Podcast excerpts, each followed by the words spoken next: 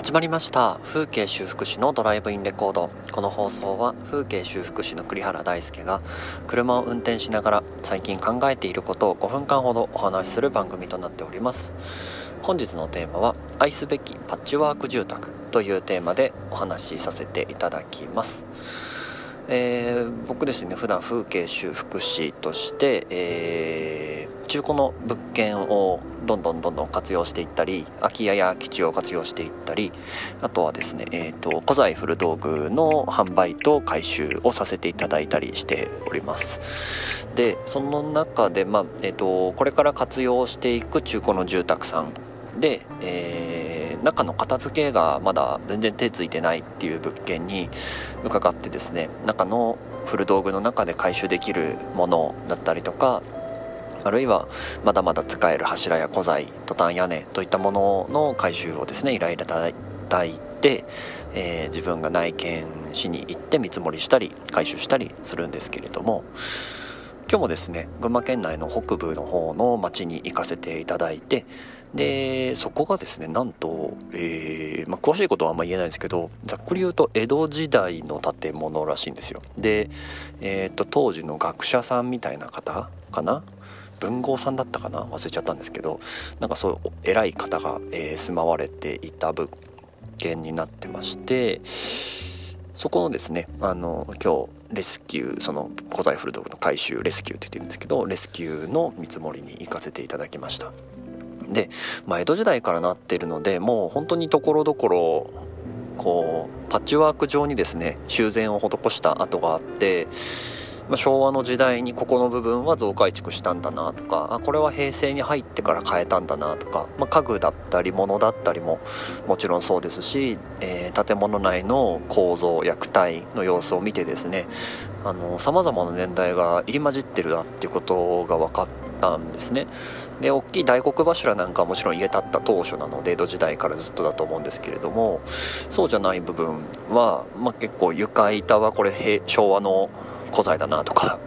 こっちは平成時代になってから作った壁だなとかそういうのが、ね、だんだん見てると分かってくるんですけどうんなんか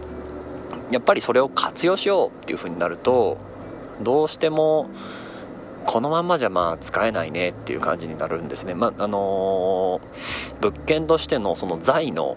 色味だったり材質の統一感もなかなかないですし実際昭和時代に施工したものってやっぱりやられてきちゃったりするので大体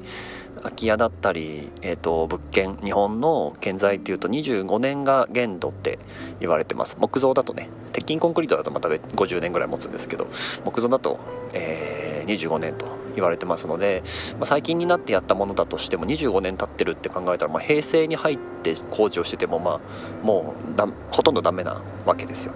で今回のお家も、まあえーと、大きな柱とかだけ残してスケルトンにしてやろうっていう形だったんですけれどもやっぱりそういうパッチワーク式になってしまった住宅って見てるとなんかねこう何て言うのかな。うーんといいい言い方が見当たらないんですけど。なんかやっぱりねちょっとこう残念だなと思ってとりあえず壊すしかないなって思われてしまうことが多いんですけれども僕逆に、まあ、もちろん現状を見ればいやこれは使えないだろうなってもちろん僕でも思います。なんでどっちにしろスケルトンにしたり部品一個一個外して大切にまた再利用したりとかそういうやり方しかないなと思うんですけどでも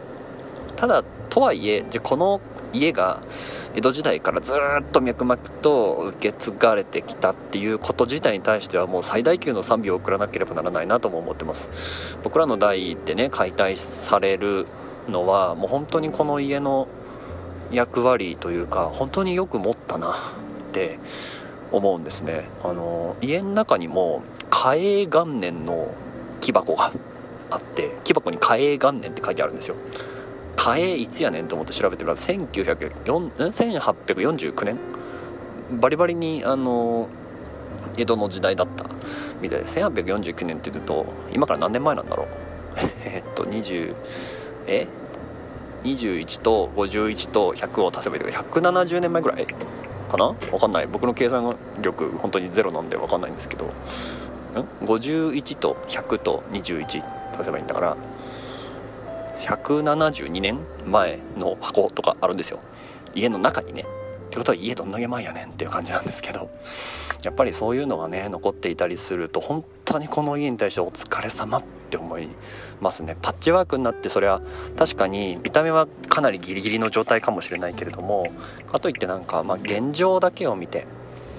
ああこの家はもうダメだなって思う診断することは簡単なんだけども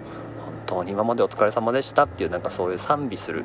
心ですね。今までやってきてくれてありがとうという気持ちを持って解体作業だったり回収作業だったりに挑んでいけたらなと思ってます。ぱりそれだけ長い間人間の生活を支えてくれたお家なのでしっかりとその部材に対してもあとはそこで使われている古道具だったり古材に対しても感謝をしながら次の方につないでいきたいなと思っています。そんなお話をさせていただきました。はい。ということで本日の放送は以上になります。また次回の放送でお会いしましょう。ではまた。